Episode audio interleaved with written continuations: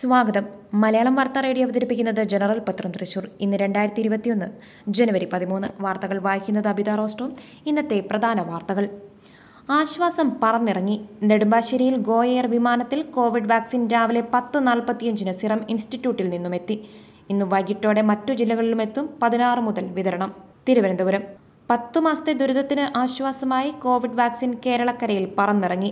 ആദ്യഘട്ട കോവിഡ് വാക്സിനാണ് കേരളം തൊട്ടത്. വൈകിട്ട് ആറു മണിക്ക് തിരുവനന്തപുരത്തുമെത്തും. രാവിലെ പത്ത് നാൽപ്പത്തിയഞ്ചിന് നെടുമ്പാശ്ശേരിയിലെ ഗോയർ വിമാനത്തിലെത്തിയ വാക്സിൻ ജില്ലാ കളക്ടറുടെ നേതൃത്വത്തിലുള്ള സംഘം ജില്ലാ സംഭരണ കേന്ദ്രങ്ങളിലേക്ക് മാറ്റി. ഒന്ന് ദശാംശം എട്ട് പൂജ്യം ലക്ഷം ഡോസ് കോവിഡ് വാക്സിൻ പ്രത്യേക താപനില ക്രമീകരിച്ചിട്ടാണ് ബോക്സുകളിലാക്കിയിരിക്കുന്നത്. സിനിമാ കോട്ടകൾ അടഞ്ഞിട്ട് നീണ്ട പത്തു മാസം ഇന്ന് തിരശീല ഉയരുന്നു.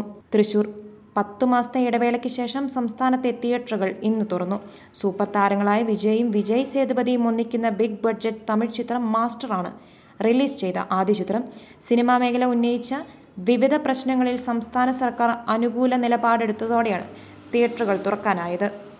വിയോജിപ്പുകൾക്കും മറുപടി അക്രമമല്ല യു എൻ വാഷിംഗ്ടൺ ട്രംപിനെതിരെ രണ്ടാമതും ഇംപീച്ച്മെന്റ് കൊണ്ടുവരാൻ ഡെമോക്രാറ്റുകൾ നീക്കം നടത്തുമ്പോൾ രാജ്യത്തെങ്ങും അൻപത് സ്റ്റേറ്റുകളിലും പ്രതിഷേധം ഉണ്ടായേക്കാമെന്ന എഫ് ബി ഐയുടെ മുന്നറിയിപ്പിന് തൊട്ടു പിന്നാലെ സമാധാന ആഹ്വാനവുമായി ഐക്യരാഷ്ട്ര സംഘടന യു എൻ രംഗത്ത്. യാതൊരു തരത്തിലുമുള്ള അക്രമ സംഭവങ്ങളെ പ്രോത്സാഹിപ്പിക്കുകയോ അക്രമത്തിന് ആഹ്വാനം നൽകുകയോ ചെയ്യരുതെന്നും U S president Donald Trump ഉൾപ്പെടെയുള്ള ലോക നേതാക്കളോട് ഐക്യരാഷ്ട്ര സംഘടന അഭ്യർത്ഥിച്ചു. ലൈഫ് മിഷൻ നിയമസഭയിൽ അടിയന്തര പ്രമേയം പ്രതിരോധവുമായി പ്രതിപക്ഷം. തിരുവനന്തപുരം. വടക്കാഞ്ചേരി ലൈഫ് മിഷൻ അഴിമതിയുമായി ബന്ധപ്പെട്ട് നിയമസഭയിൽ അടിയന്തര പ്രമേയം.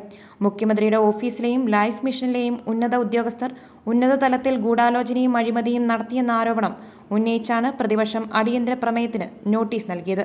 ലൈഫ് മിഷൻ അഴിമതി കേസിൽ സി അന്വേഷണം തുടരാമെന്ന് എഫ്ഐആർ റദ്ദാക്കാനാകില്ലെന്നും കഴിഞ്ഞ ദിവസം ഹൈക്കോടതി വിധിച്ചിരുന്നു.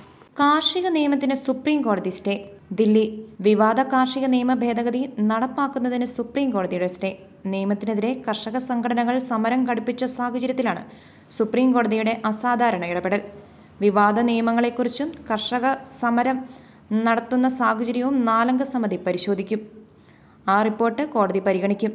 അതുവരെ കാർഷിക നിയമ ഭേദഗതി നടപ്പാക്കുന്നത് മരവിപ്പിക്കുകയാണെന്ന് സുപ്രീം കോടതി പറഞ്ഞത്. രാഷ്ട്രീയത്തിലേക്കില്ലെന്ന് ആവർത്തിച്ച് രജനി. ചെന്നൈ.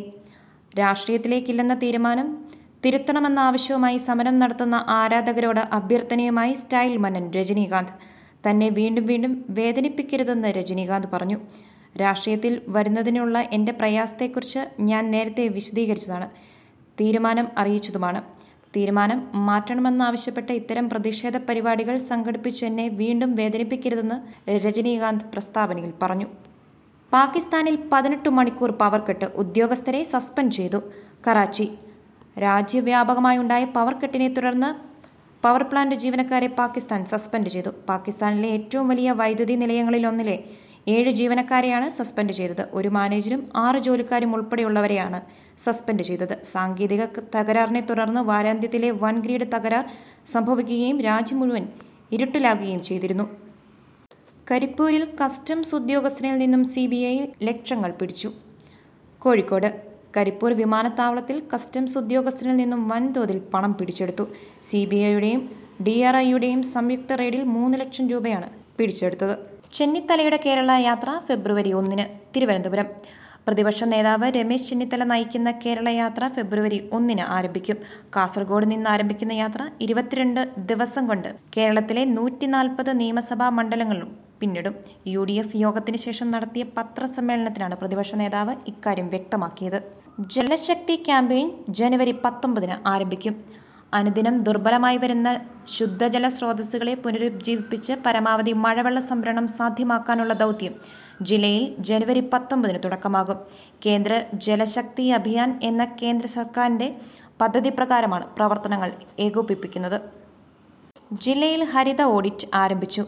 സർക്കാർ ഓഫീസുകളിലെ ഗ്രീൻ പ്രോട്ടോകോൾ പ്രവർത്തനങ്ങൾ വിലയിരുത്തി ഗ്രീൻ ഓഫീസ് സർട്ടിഫിക്കേഷനും ഗ്രേഡും നൽകുന്നതിന്റെ ഭാഗമായി ജില്ലയിൽ ഹരിത ഓഡിറ്റ് ആരംഭിച്ചു. ആദ്യഘട്ടത്തിൽ ജില്ലാതല ഓഫീസുകളിലാണ് ഓഡിറ്റ് നടക്കുക. വാർത്തകൾ കഴിഞ്ഞു നന്ദി. കൂടുതൽ വാർത്തകൾക്കായി ഞങ്ങളുടെ വെബ്സൈറ്റ് മലയാളം യൂണിക്കോഡിലുള്ള ജനറൽ ഡോട്ട് കോം അഥവാ general dot net dot in സന്ദർശിക്കുക.